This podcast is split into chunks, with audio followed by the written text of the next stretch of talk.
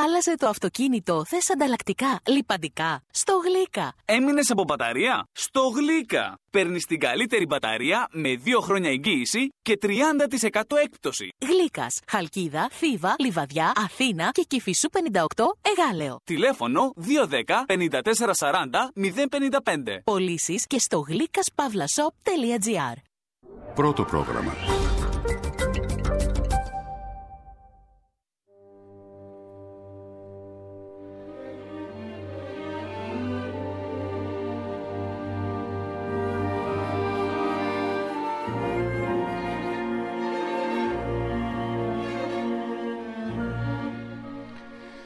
Τα γερμανικά στρατεύματα εισβάλλουν στην Πολωνία την 1η Σεπτεμβρίου 1939, πυροδοτώντας τον Δεύτερο Παγκόσμιο Πόλεμο. Σε απάντηση στη γερμανική επιθετικότητα, η Μεγάλη Βρετανία και η Γαλλία κηρύσουν πόλεμο στην ναζιστική Γερμανία. Σήμερα στις αποσκευές του πρώτου προγράμματος ελληνικής ραδιοφωνίας έχουμε 11 προφορικές μαρτυρίες, καταγραφές, τεκμήρια Πολωνοεβραίων που έζησαν την εισβολή και αργότερα εκτοπίστηκαν σε γκέτο και σε στρατόπεδα εξόντωσης. Και μαζί μία ακόμη μαρτυρία αλλά σε μορφή ημερολογίου, ένα γραπτό τεκμήριο. Κυρίες και κύριοι, μόλις τώρα ξεκινούν οι αποσκευές του πρώτου προγράμματος.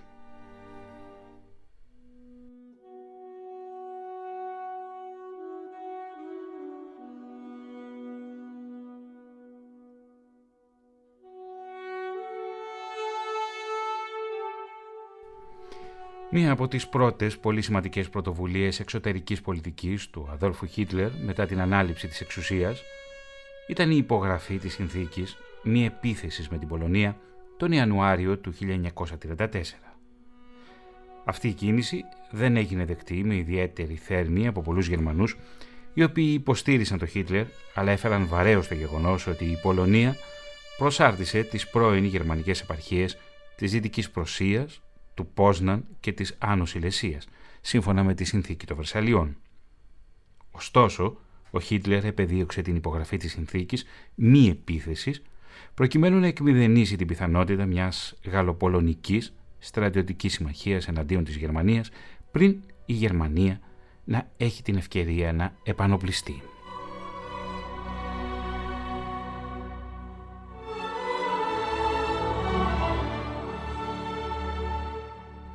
Στα μέσα και τέλη της δεκαετίας του 1930, η Γαλλία και ιδιαίτερα η Βρετανία ακολούθησαν μια εξωτερική πολιτική κατευνασμού, μια πολιτική στενά συνδεδεμένη με τον Βρετανό Πρωθυπουργό Νέβιλ Τσάμπερλεν.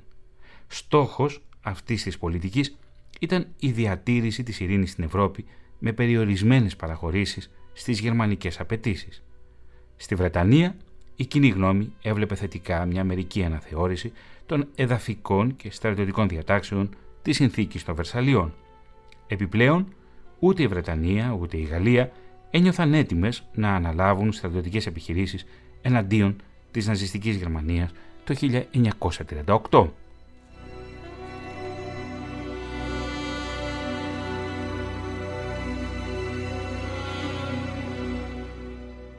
Την 1η Σεπτεμβρίου 1939 η Γερμανία εισβάλλει στην Πολωνία.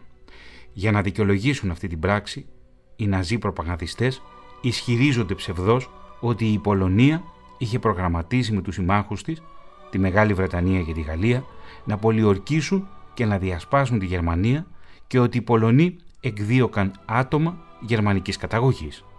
Τα ΕΣΕΣ, σε συνεννόηση με τον γερμανικό στρατό, σκηνοθετούν μια πολωνική επίθεση σε έναν γερμανικό ραδιοφωνικό σταθμό. Ο Χίτλερ χρησιμοποιεί αυτήν την επιθετική ενέργεια για να ξεκινήσει ως αντίπεινα εκστρατεία εναντίον της Πολωνίας.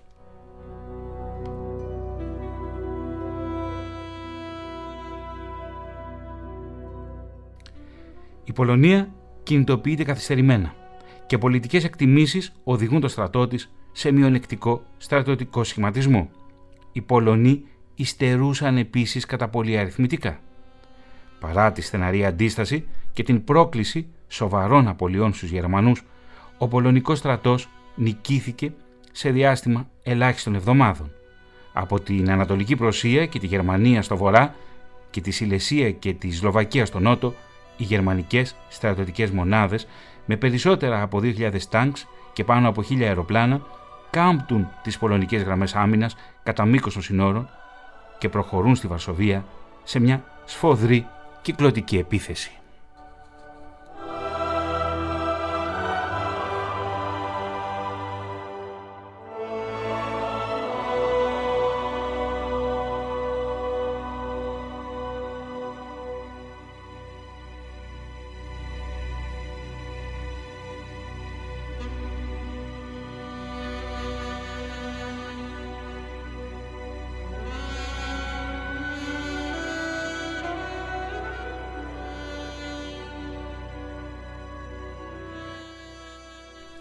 Κυρίες και κύριοι, είναι το πρώτο πρόγραμμα της ελληνικής ραδιοφωνίας. Η εκπομπή Αποσκευές, ακριβώς απέναντί μου, στην τελική ρύθμιση του ήχου βρίσκεται ο Κώστας Μουρελάς. Στη δημοσιογραφική οργάνωση και παραγωγή αυτής της εκπομπής είναι η Μαριλένα Κουσουλού. Στην έρευνα, τεκμηρίωση και παρουσίαση ο Θωμάς Σίδερη. Δύο τηλεφωνικές γραμμές, 210 60 09 604 και 605. Μπορείτε επίσης να στείλετε μήνυμα γράφοντας τη λέξη πρώτο, αφήνοντας ένα κενό, το μήνυμά σας και αποστολή στο 5 4160. Σήμερα, όπως σας είπα, στις αποσκευές μας έχουμε 11 προφορικές μαρτυρίες και ένα γραπτό τεκμήριο, ένα ημερολόγιο και μαζί τα διπλωματικά αρχεία της Πολωνίας. Άνοιξαν οι διπλωματικοί φάκελοι και μέσα από τα αρχεία ξεδιπλώνεται η ιστορία εκείνης της περίοδου. Θα ξεκινήσουμε με τη μαρτυρία του Άρων Τερεζίσκι Ντέρμαν.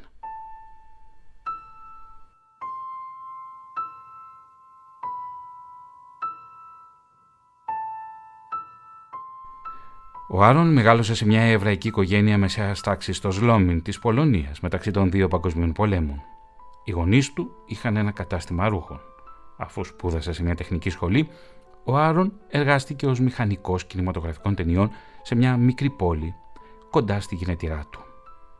Ο Σοβιετικός στρατός κατέλαβε το Σλόμιν το Σεπτέμβριο του 1939. Κατά τη διάρκεια των πολεμικών συγκρούσεων μεταξύ της Ναζιστικής Γερμανίας και της Σοβιετικής Ένωσης, τον Ιούνιο του 1941, ο Άρον επέστρεψε στο Σλόμιν. Οι Γερμανοί κατέλαβαν σύντομα την πόλη και αργότερα οδήγησαν τους Εβραίους σε γκέτο.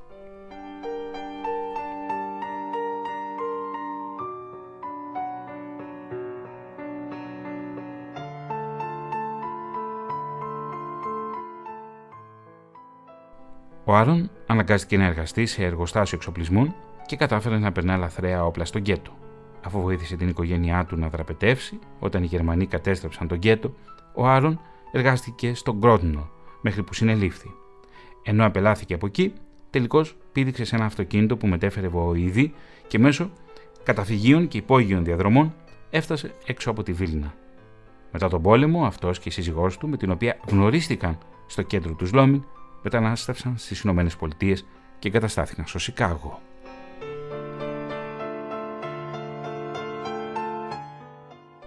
Και τώρα η μαρτυρία του.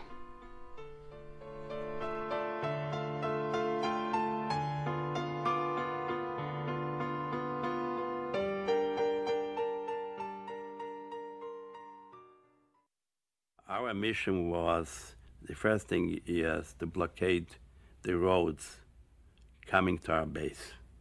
That's for our own security. Στην αποστολή που είχαμε αναλάβει, το πρώτο πράγμα ήταν να μπλοκάρουμε τους δρόμους που έφταναν στη βάση μας. Αυτό ήταν για τη δική μας ασφάλεια. Έτσι μπλοκάραμε όλους τους δρόμους που έρχονται ως εμάς. Εμείς κόψαμε τα δέντρα, επειδή ήμασταν μέσα στο δάσος, κόψαμε τα δέντρα και τοποθετήσαμε τους κορμούς τους δρόμους, προκειμένου να ανακόψουμε την πορεία τους και να μην μπορούν να εισέλθουν στη βάση μας. Τώρα το καταφύγιο είχε ήδη γίνει αρκετά ασφαλές. Σε αυτό μπορούσαν να μείνουν ασφαλείς πολλοί άνθρωποι. Δεν μιλώ μόνο για το εβραϊκό υπόγειο, υπήρχε ένα σύστημα καταφύγιων. Πρέπει να σας πω ότι στην περιοχή δρούσαν ομάδες ανταρτών. Στη συνέχεια κόψαμε τις τηλεφωνικές γραμμές, πραγματοποιήσαμε ανατινάξεις γεφυρών και σιδεδρομικών γραμμών. Πρέπει να σας πω ότι σε πολλές περιπτώσεις ανατινάξαμε διερχόμενους σύρμους των Ναζί. Τώρα, αν συμμετείχα σε αυτό, ναι, συμμετείχα σε αυτά. Είτε άμεσα, είτε έμεσα. Αλλά σε μερικά από αυτά δεν ήμουν δεν ήμουν ήρωας, αλλά ήμουν μέρος μιας συνολικής προσπάθειας. Ήμουν μέρος αυτών των μυστικών ομάδων που προσπαθούσαν να ανακόψουν την πορεία των Ναζί. Εν τέλει ήμουν ενεργός πολίτης, όπως όφιλε να είναι κάθε άνθρωπος, λέει ο Άρον Ντέρμαν στη μαρτυρία του. Και τώρα ένα από τα δημοφιλέστερα πολωνικά τραγούδια πριν από το Δεύτερο Παγκόσμιο Πόλεμο. Τρία γράμματα. Już było bardzo ciemno, mój Boże, co z tego? Po prostu nie spostrzegła, że przecież biegł czas. Siedziała i myślała, myślała, jak napisać do niego i że pisze ostatni już raz. Bądź zdrów, wszystko wiem, nie zobaczysz mnie więcej, jeśli ci ze mną źle. Ten list potem spal, niech nie wpadnie w jej ręce, spal i zapomnij mnie.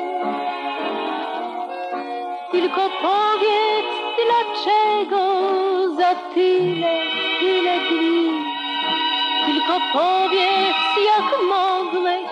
jak mogłeś, właśnie ty. Bądź zdrów, jedno wiedz, nienawidzę goręcej, niż pierw kochałam cię.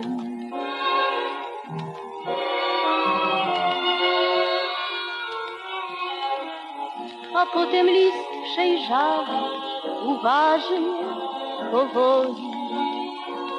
Przejrzała i podarła. Mój Boże, nie, nie. Tak przecież być nie może. Niech nie wie, że aż tak ją to boli. Że jej będzie bez niego tak źle. Wszystko wiem, jestem bardzo szczęśliwa. Sama chciałam iść. No cóż, zwykła rzecz, mam cię dosyć, więc zrywam. Ty też tak zrobiłbyś. I nie będę tęskniła, no skąd, na pewno nie. Pójdę dzisiaj do kina, jest obraz z Chevalier. Bądź zdrów, jedno wiedz, nie chcę dłużej ukrywać, że nie kochałam Cię.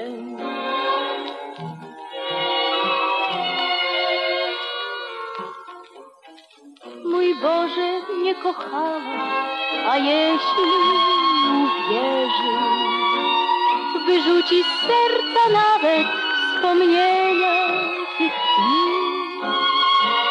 Nie, nie, tak być nie może. Niech do niej chociaż przeszłość należy, więc inaczej spod serca przez łzy.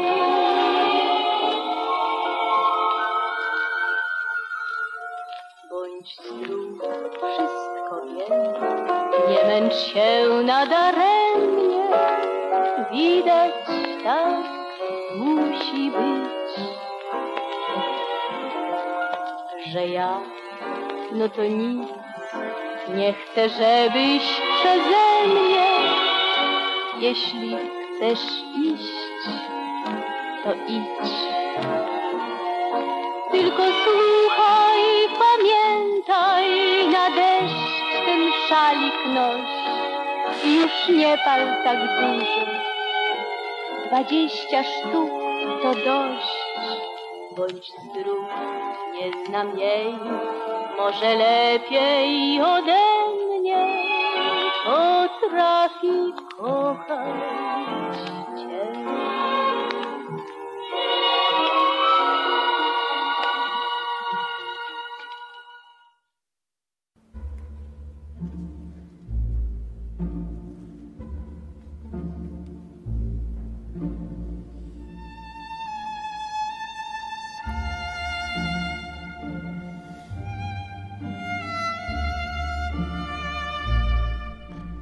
Μόλις 17 ημέρες μετά την εισβολή των ναζιστικών στρατευμάτων που σηματοδότησε την έναρξη του Δευτέρου Παγκοσμίου Πολέμου, η Πολωνία δεχόταν την επίθεση της γειτονικής Σοβιετικής Ένωσης. Οι προσπάθειες συμφιλίωσης ωστόσο συνεχίζονται. Όταν είδα τους Γερμανούς να έρχονται από τη Δύση και τους Ρώσους από την Ανατολή, σκέφτηκα ότι έφτασε το τέλος μας.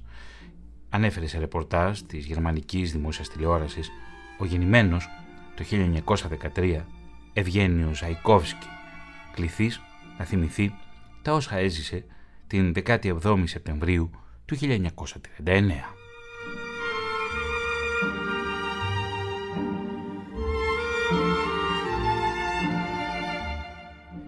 Στις 6 το πρωί, εκείνης της αποφράδας ημέρας, πάνω από 4.000 σοβιετικά τεθωρακισμένα εισβάλλουν στην Πολωνία.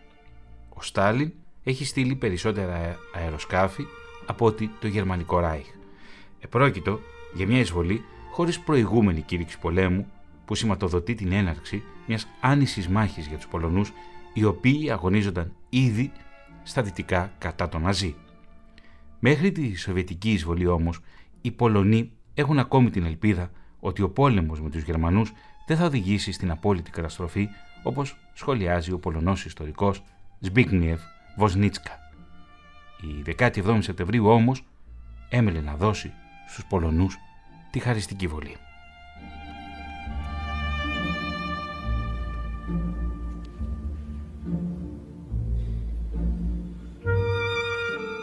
Οι εχθροπραξίες έληξαν με τη διχοτόμηση και το διαμοιρασμό της Πολωνίας μεταξύ του Τρίτου Ράιχ και της Σοβιετικής Ένωσης. Οι πληγές της τρομακτικής εκείνης περίοδου για τους Πολωνούς δεν φαίνεται να έχουν πουλωθεί ούτε 81 χρόνια αργότερα. Στη συλλογική μνήμη, η τόσο ετερόκλητη σύμπραξη της ναζιστικής Γερμανίας με τη Σοβιετική Ένωση καταγράφηκε ως προδοσία των γειτόνων.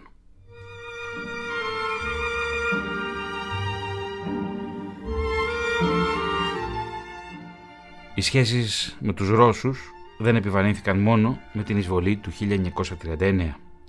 Η δολοφονία χιλιάδων Πολωνών αξιωματικών και άλλων αξιωματούχων από τον πρόδρομο της ΚΑΚΕΜΠΕ, το Λαϊκό Κομισαριάτο Εσωτερικών Υποθέσεων του 1940, που έμεινε στην ιστορία ως σφαγή του Κατίν και η επιδεκαετίες άρνησή της από ρωσικής πλευράς δημιούργησαν επιπρόσθετα βαθύτερα τραύματα και διεύρυναν ακόμη περισσότερο το χάσμα μεταξύ των δύο πλευρών.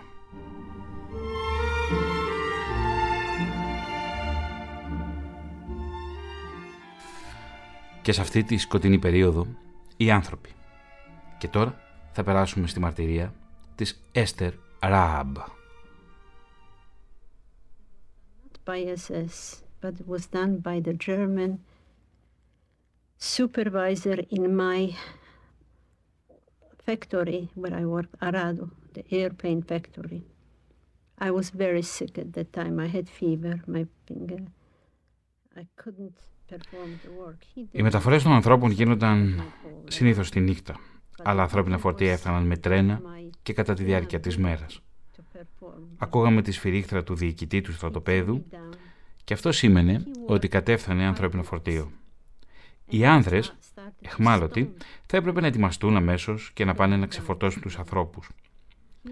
Όταν ακούγαμε το σφύριγμα από το διοικητή, ήταν σαν κάποιος να έσκιζε τα σωθικά μας. Εδώ στο στρατόπεδο εξόντωση ήταν άνθρωποι όλων των ηλικιών, αλλά και πολλά παιδιά και ηλικιωμένοι. Άνθρωποι που δεν έκαναν ποτέ κάποιο λάθος στη ζωή τους, που δεν έφτεξαν σε κάτι. Άνθρωποι που δεν μπορούσαν να αντισταθούν, άνθρωποι που συσσωρεύονταν μέσα τους η δυσαρέσκεια, η εκδίκηση, ο θυμός. και αυτός ο πόνος, ο αβάστακτος πόνος που, μέσα, που φόλιαζε μέσα μας. Ξέρετε, κατέφθαναν διαρκώς ανθρώπινα φορτία κατά τη διάρκεια της μέρας. Και κάποιες φορές ήρθαν τόσα πολλά ανθρώπινα φορτία που ήταν αδύνατο να χειριστεί κάποιος τόσο πολλούς εχμαλώτους. Θα τους έβαζαν πίσω από τα σηματοπλέγματα, πίσω από τον ψηλό φράκτη του στρατοπέδου, θα τους έδιναν διαταγές να πάνε μπροστά, πίσω, αλλά η αλήθεια ήταν πολύ σκληρή. Τους είχαν πει ότι τους φέρουν εδώ για εργασία, αλλά είναι πολύ δύσκολο, πολύ σκληρό να τους πεις την αλήθεια. Οι υπόλοιποι εχμάλωτοι τους κοιτούσαμε στο πρόσωπο, αλλά ξέραμε ότι σε μισή ώρα δεν θα υπήρχε κανένας από αυτούς τους ανθρώπους. Δεν μπορούσες όμως να τους το πεις. Φορούσαμε όχι το καλύτερο χαμογελό μας, αλλά το καλύτερο προσωπείο μας, για να μην καταλάβουν τίποτε. Πονούσε, πονούσε αυτό και ήταν πολύ σκληρό, λέει η Έστερ Ραάμπ. Η Έστερ, κυρίες και κύριοι, γεννήθηκε σε μια εβραϊκή οικογένεια μεσαίας τάξης στο Κέλμ της Πολωνίας. Το Δεκέμβριο του 1942 απελάθηκε από ένα στρατόπεδο εργασίας στο κέντρο δολοφονίας του Σόμπιμπορ στην κατεχόμενη Πολωνία. Κατά την άφιξή της στο, Σόριμπο, στο Σόμπιμπορ, η Έστερ επιλέχθηκε να εργάζεται σε ένα υπόστεγο διαλογής. Η δουλειά της Έστερ ήταν να ταξινομεί τα ρούχα και τα υπάρχοντα των ανθρώπων που σκοτώνονταν στο στρατόπεδο. Κατά τη διάρκεια του καλοκαιριού και του φθινοπόρου του 1943, η Έστερ ήταν μεταξύ μιας ομάδας κρατουμένων στο στρατόπεδο του Σόμπιμπορ που σχεδίαζε εξέγερση και διαφυγή. Ο Λέον Φέντχερ και ο Σάσα, όπως ήταν γνωστός, ήταν οι ηγέτες της ομάδας. Η εξέγερση έλαβε χώρα στις 14 Οκτωβρίου του 1943. Γερμανοί και Ουκρανοί φύλακες πυροβόλησαν τους κρατούμενους, οι οποίοι δεν μπόρεσαν να φτάσουν στην κεντρική πύλη. Ωστόσο, κάποιοι προσπάθησαν να διαφύγουν μέσω του ναρκοπεδίου που υπήρχε γύρω από το στρατόπεδο. Περίπου 300 κρατούμενοι διέφυγαν. Πάνω από 100 από αυτούς συνελήφθησαν και πυροβολήθηκαν. Η Έστερ ήταν μεταξύ εκείνων που κατάφεραν να διαφύγουν και να επιζήσουν.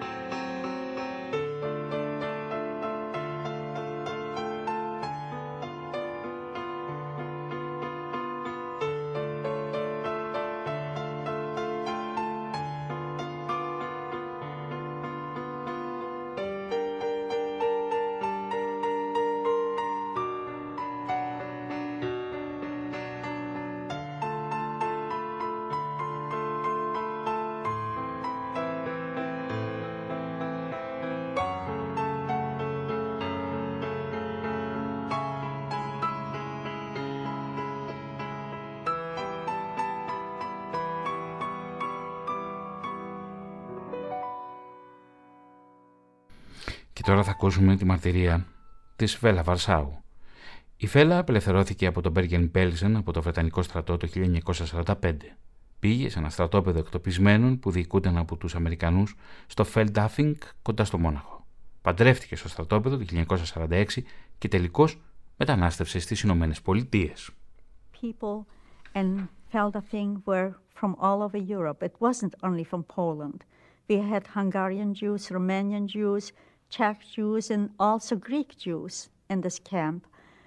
Everyone just walking around and trying to mingle and find someone. Οι άνθρωποι στο Φελντάφινγκ ήταν από όλη την Ευρώπη. Δεν ήταν μόνο από την Πολωνία. Σε αυτό το στρατόπεδο είχαμε Ούγγρους, Εβραίους, Ρουμάνους, Εβραίους, Τσέχους Εβραίους αλλά και Έλληνες Εβραίους. Όλοι απλώς περπατούσαν και προσπαθούσαν να θυμηθούν και να βρουν κάποιον να εντοπίσουν κάποιον που θα έχει επιβιώσει. Αλλά αυτό που έκαναν και οι Αμερικανοί είναι να οργανώσουν σχολές τέχνης. Έφεραν κινηματογραφικές ταινίες και οργάνωσαν προβολές. Έφεραν μουσικούς από άλλα στρατόπεδα, διοργάνωναν συναυλίες και είτε το πιστεύετε είτε όχι, ακόμη και χωρεσπερίδες. Οργάνωσαν τη ζωή μας εκεί γύρω από διάφορες μορφές τέχνης. Υπήρχαν δικοί μας φορεί, δική μας αστυνομική δύναμη. Είμαστε Εβραίοι και ως εκ τούτου φοβούνταν για την ασφάλειά μας. Μας κρατούσαν απασχολημένους, αλλά το πρόβλημα ήταν ότι δεν υπήρχε μέλλον στο να είσαι εκεί, σε αυτό το μεταβατικό χώρο. Πού θα πηγαίναμε από εκεί, μετά από εκεί, αναρωτιέται η Φέλα Βαρσάου.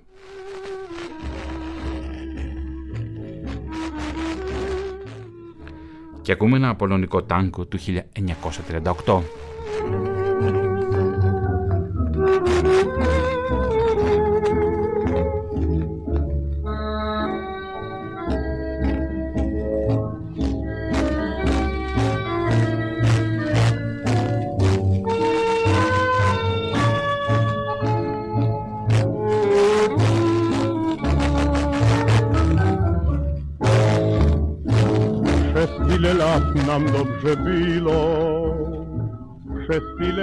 kochałaś mnie, a dzisiaj wszystko się skończyło, no trudno widać los tak chce, jeśli pociąga cię ktoś inny, to odejdź i nie krępuj się, nie jestem śmieszny i dziecinny, przemocą nie zatrzymam cię, zaśpiewaj mi raz jeszcze twą piosenkę, a potem idź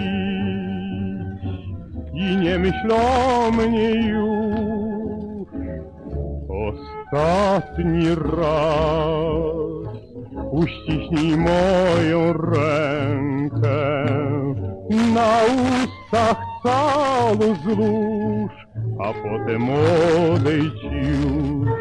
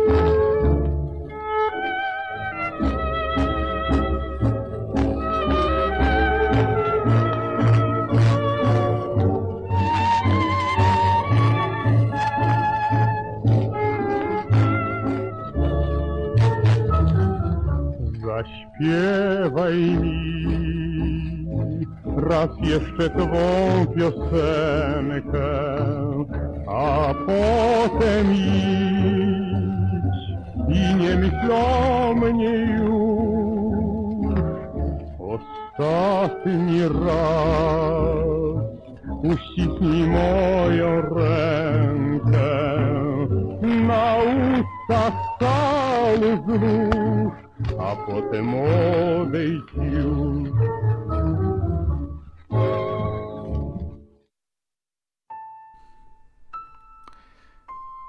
Οι μαρτυρίες των Πολωνοεβραίων, των ανθρώπων εκείνων που εκτοπίστηκαν το 1939 και άρχισε ένας, ένα βαθύ τούνελ για τη ζωή τους μέχρι την απελευθέρωση.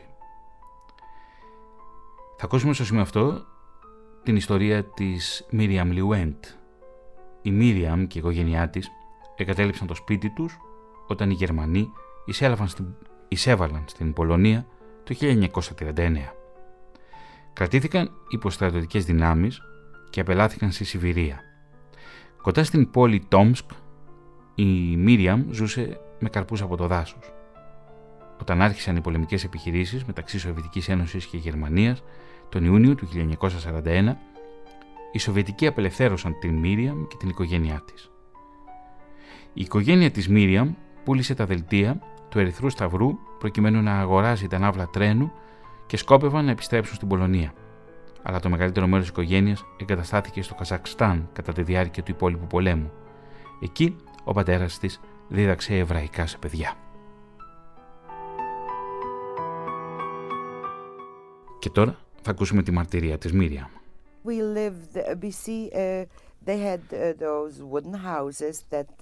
Ζούσαμε εκεί, υπήρχαν κάποια ξύλινα σπίτια που ζούσαν οι φυλακισμένοι.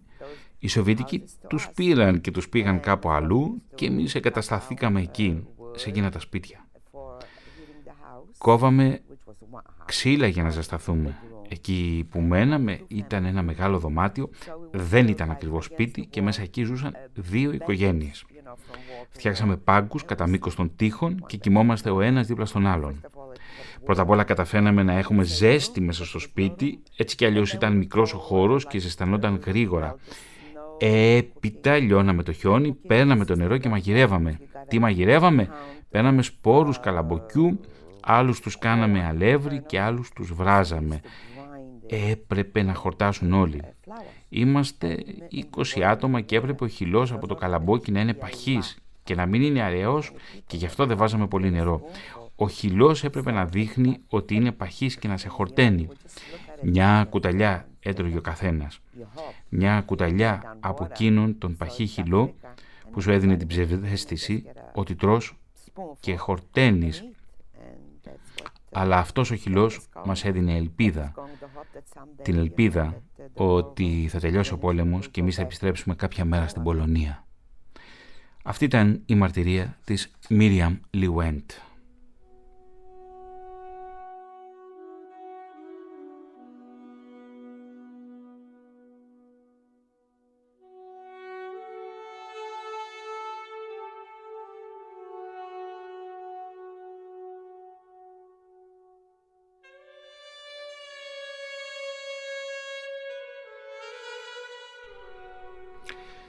Και τώρα η μαρτυρία του Τζούλιαν Νόγκα. Οι καθολικοί γονείς του Τζούλιαν είχαν εγκατασταθεί στις Ηνωμένες Πολιτείες, αλλά η μητέρα του επέστρεψε στην Πολωνία. Το 1939 ο Τζούλιαν απελάθηκε στην Αυστρία για να κάνει αγροτική εργασία αφού συνελήφθη επειδή έκρυβε ένα τουφέκι. Στο αγρόκτημα συνάντησε την κόρη του γεωκτήμονα, τη Φρίντα, όπου την παντρεύτηκε αργότερα. Συνελήφθη το 1941 επειδή οι σχέσεις μεταξύ Αυστριακών και Πολωνών θεωρήθηκαν παράνομες και το 1942 απελάθηκε στο στρατόπεδο Φλόσενμπουργκ της Γερμανίας. Κατά τη διάρκεια μιας αναγκαστικής πορείας, το 1945 απελευθερώθηκε από τις Αμερικανικές δυνάμεις. Ο Τζούλιαν και η Φρίντα παντρεύτηκαν μετά τον πόλεμο. Και τώρα θα ακούσουμε τη μαρτυρία του Τζούλιαν.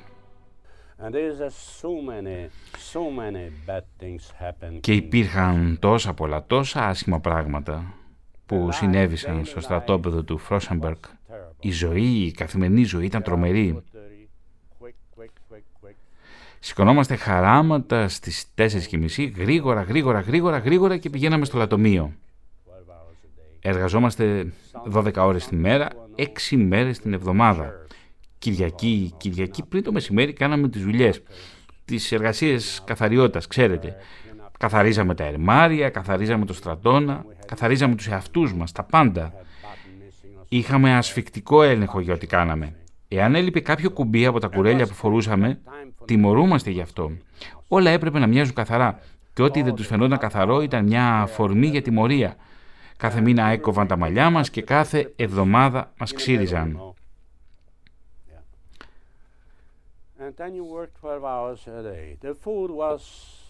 Όπως είπα, εργαζόμασταν 12 ώρες την ημέρα. Το φαγητό ήταν λίγο και πραγματικά δεν μπορούσες να επιβιώσεις όσο δυνατός και αν ήσουν περισσότερο από 6 μήνες.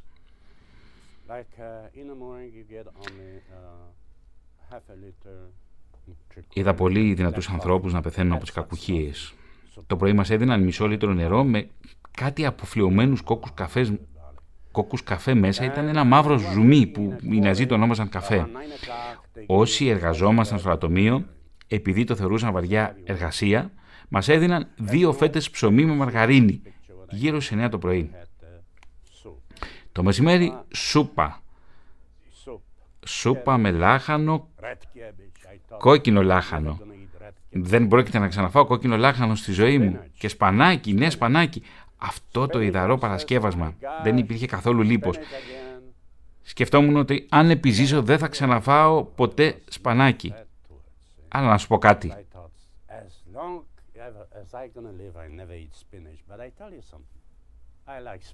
Μου αρέσει το σπανάκι.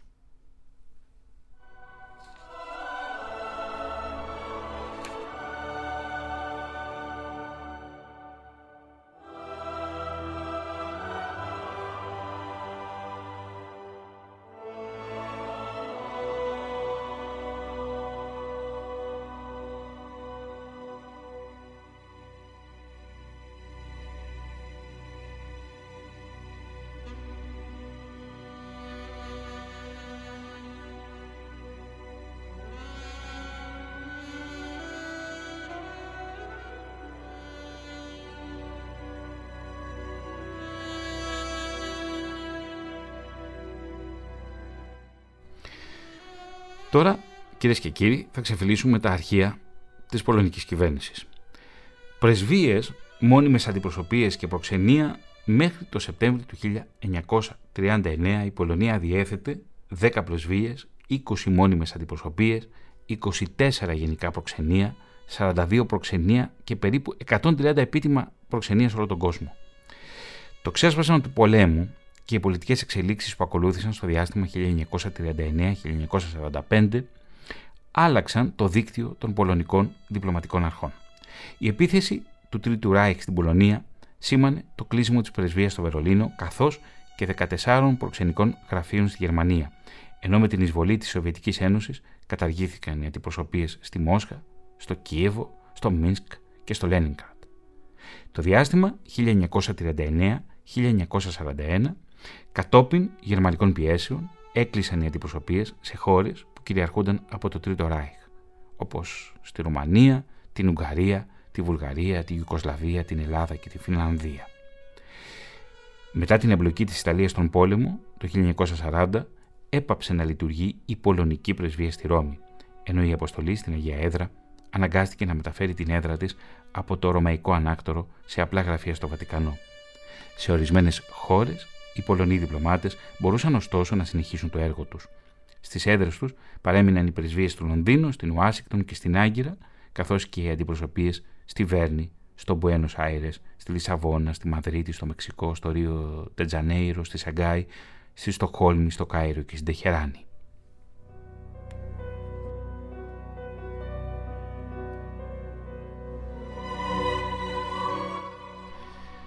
Το κρυπτογραφημένο τηλεγράφημα του Υπουργού Μπέκ. Λοιπόν, πόλεμος. Την 1η Σεπτεμβρίου του 1939, αμέσως μετά τη γερμανική επίθεση, οι ενέργειες της πολωνικής διπλωματίας επικεντρώθηκαν στην εφαρμογή των διατάξεων των συμφωνιών συμμαχίας με τη Μεγάλη Βρετανία και τη Γαλλία. Τις πιο σημαντικές αποστολές είχαν οι πρεσβευτές της Πολωνίας στο Λονδίνο, που ήταν ο Έντουαρτ Ρατσίνσκι, και στο Παρίσι ο Ιούλιος Λουκασιέβιτς, στους οποίους ο Υπουργός Ιούζεφ Μπεκ έστειλε ένα κρυπτογραφημένο τηλεγράφημα την 1η Σεπτεμβρίου πριν από τις 7 το πρωί. Τι έλεγε τώρα εκείνο το τηλεγράφημα; Πρώτον, θα ήθελα να σας ζητήσω κύριε Πρέσβη να ενημερώσετε την κυβέρνηση στην οποία είστε διαπιστευμένος ότι παρά την πολωνική συνεργασία στην πρωτοβουλία της Μεγάλης Βρετανίας γνωστή στις συμμαχικές κυβερνήσεις, ο γερμανικός στρατός επιτέθηκε το πρωί στην πολωνική επικράτεια πραγματοποιώντας ταυτόχρονα αεροπορικούς βομβαρδισμούς σε πολλές πόλεις. Δεύτερον, η, πολωνική κυβέρνηση αποφασισμένη να υπερασπιστεί την ανεξαρτησία και την αξιοπρέπεια της Πολωνίας μέχρι τέλους, είναι πεπισμένη ότι, σύμφωνα με τις υφιστάμενες συνθήκες, θα λάβει άμεση βοήθεια από τους συμμάχους της σε αυτόν τον αγώνα.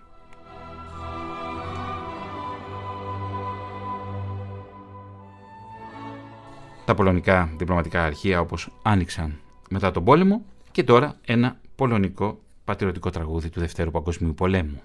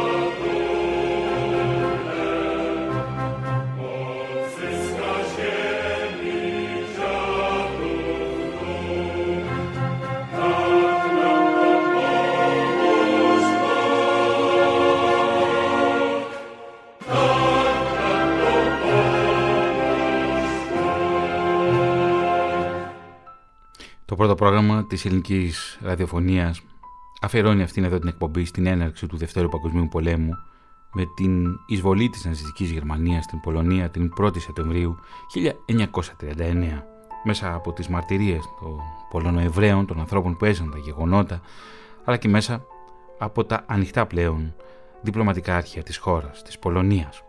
Και τώρα η μαρτυρία του Siegfried Halbreich, ο οποίος μας περιγράφει τις συνθήκες στο στρατόπεδο του Σάγενχάουζεν. Αφού η Γερμανία εισέβαλε στην Πολωνία την 1η Σεπτεμβρίου 1939, ο Σίγκφριντ διέφυγε με έναν φίλο του. Προσπάθησαν να πάρουν χαρτιά που τους επέτρεπαν να πάνε στη Γαλλία, αλλά παραδόθηκαν στους Γερμανούς. Ο Σίγκφριντ φυλακίστηκε, μεταφέρθηκε στο Βερολίνο και στη συνέχεια μεταφέρθηκε στο στρατόπεδο του Σάιχενχάουζεν κοντά στο Βερολίνο τον Οκτώβριο του 1939. Ήταν μεταξύ των πρώτων Πολωνοεβραίων που φυλακίστηκαν εκεί. Οι κρατούμενοι κακοποιήθηκαν και στη συνέχεια υποχρεώθηκαν σε καταναγκαστική εργασία. Μετά από δύο χρόνια ο Σίκφριτ απελάθηκε στο στρατόπεδο συγκέντρωσης του Γκρό Ρόζεν, όπου αναγκάστηκε να εργαστεί στο, λατομείο. Τον Οκτώβριο του 1942 ο Σίκφριτ απελάθηκε από τον Γκρό Ρόζεν στο στρατόπεδο του Auschwitz. Εκεί προσπάθησε να χρησιμοποιήσει την εμπειρία του ως φαρμακοποιός για να σώσει άρρωστους κρατουμένους. Καθώς οι σοβιετικές δυνάμεις πλησίασαν στο στρατόπεδο του Auschwitz τον Ιανουάριο του 1945, ο Σίγκφριντ υποχρεώθηκε σε πορεία θανάτου από το στρατόπεδο. Αυτοί οι κρατούμενοι που δεν μπορούσαν να συνεχίσουν δεν επέζησαν. Ο Σίγκφριντ ήταν από την άλλη πλευρά. The evening in Sachsenhausen we got a piece of bread, a quarter of one bread. Το βράδυ στο Σάκενχάουζεν πήραμε ένα κομμάτι ψωμί, το 1 τέταρτο ενός ψωμιού και ένα κομμάτι μαργαρίνης ή ένα κομμάτι λουκάνικο. Ένα συσκευόμενος δεν ήθελε να φάει το λουκάνικο, γι' αυτό και το ανταλλάξαμε με ένα κομμάτι ψωμί. Κάναμε τέτοιου είδους ανταλλαγές για να μπορέσουμε να τρώμε κάτι και να χορταίνουμε. Και αργότερα τη νύχτα ξαπλώσαμε και ήμασταν χαρούμενοι που μπορούμε να ξεκουραστούμε. Αλλά, αλλά οι στρατιώτε, οι φρουροί δεν μας άφηναν να ξεκουραστούμε ούτε τη νύχτα. Έμπαιναν μέσα από τα παράθυρα. Και από τις πόρτες και με μάνικες νερού μας έβρεχαν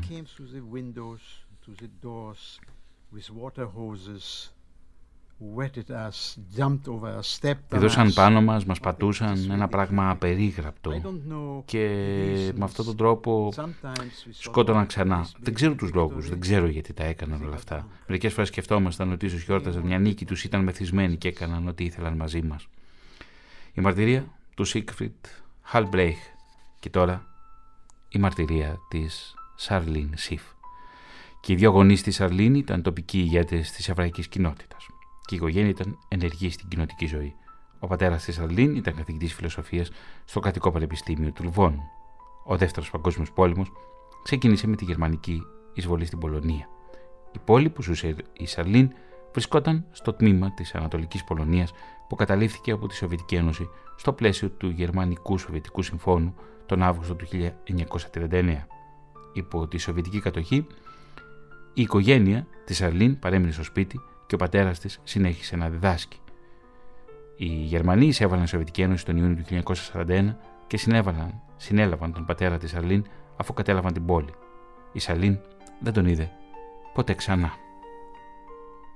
When we were thrown into that ghetto, we were assigned one room.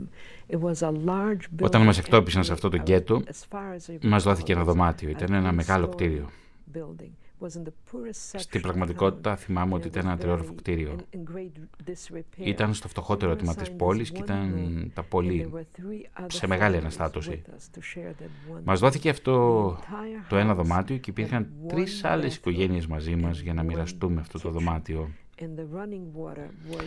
Όλο το σπίτι είχε ένα μπάνιο και μια κουζίνα και το τρεχόμενο νερό ήταν σχεδόν ανύπαρκτο. Εννοώ ότι, δεν υπήρχε, ότι υπήρχε πολύ λίγο νερό. Δεν υπήρχε ζεστό νερό μόνο κρύο νερό. Αν θέλαμε ζεστό νερό έπρεπε να το θερμάνουμε σε μια ξύλινη σόμπα, αλλά δεν υπήρχαν αρκετά ξύλα. Δεν υπήρχε αρκετός χώρος για να κοιμηθούν όλοι στο πάτωμα, στο δωμάτιό μας και έτσι οι γυναίκες και υπήρχαν και δύο αγόρια. στην ομάδα μας, βρήκαν κάποια ξύλα και έφτιαξαν νομίζω κουκέτες για να κοιμηθούν σε τριάδες γιατί δεν υπήρχε αρκετός χώρος για όλους μας. Οι περισσότεροι άνθρωποι στο δωμάτιό μας ήταν άνθρωποι που πήγαιναν καθημερινά σε καταναγκαστική εργασία.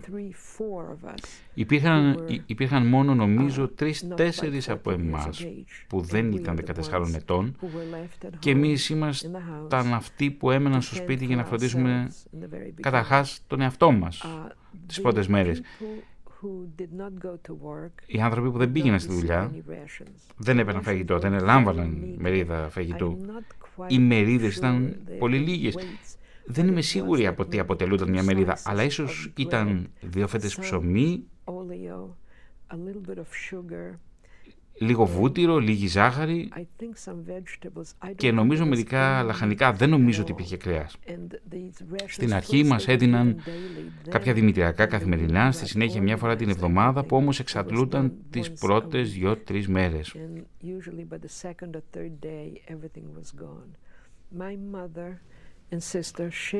Η μητέρα μου και η αδελφή μου μοιράζονταν τις μερίδες τους μαζί μου. Ήταν πολύ δύσκολο και στην αρχή υπήρχε θα έλεγα χάος. Ε, τα παιδιά όπως εγώ, οι νεότεροι, έμειναν πραγματικά χωρίς να κάνουν τίποτα. Ήμασταν πολύ πεινασμένοι.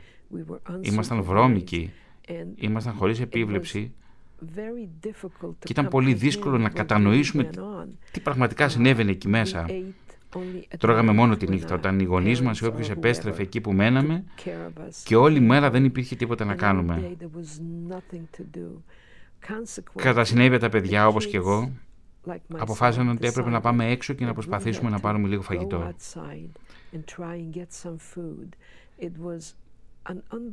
Ήταν ένα απίστευτο συνέστημα να πεινάς και είναι, είναι μια πείνα που είναι πολύ δύσκολο να περιγραφεί. Για ένα παιδί να πεινά και να, και να μην έχει τίποτα να φάει. Και όταν με ρωτάνε αν παίζαμε σαν παιδιά μέσα στο γκέτο, τι κάναμε, απαντώ ότι προσποιούμαστε ότι τρώγαμε. Αυτό ήταν το παιχνίδι μας. Προσποιούμαστε ότι τρώγαμε. Εννοώ ότι όλα επικεντρώνονταν γύρω από το φαγητό. Είναι συγκλονιστική η μαρτυρία η μαρτυρία μιας γυναίκας που βρέθηκε ως παιδί μέσα στο γκέτο. Η Σαρλίν Σιφ. Κώστα νομίζω δεν προλαβαίνουμε να ακούσουμε άλλη μαρτυρία.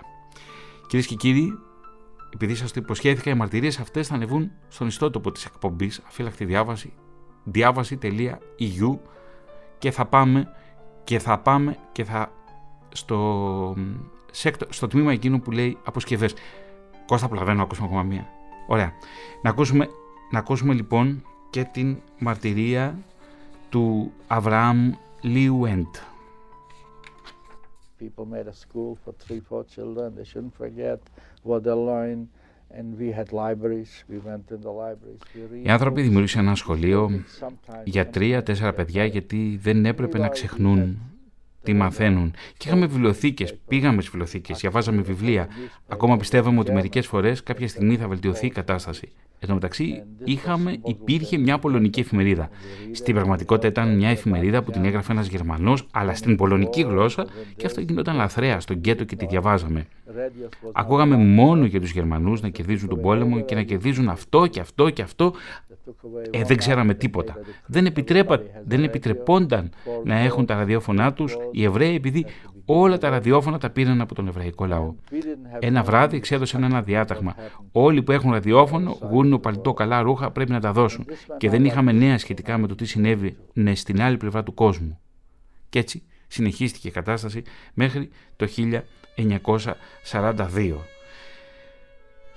Κώστα, να ολοκληρώσουμε την εκπομπή με το αρχείο νούμερο 16. Είναι το τραγούδι της αναγεννόμενης Βασοβίας. Κυρίες και κύριοι, το πρώτο πρόγραμμα, το πρώτο πρόγραμμα αφιέρωσε αυτήν εδώ την εκπομπή στον Δεύτερο Παγκόσμιο Πόλεμο, στην αρχή του Δευτέρου Παγκοσμίου Πολέμου.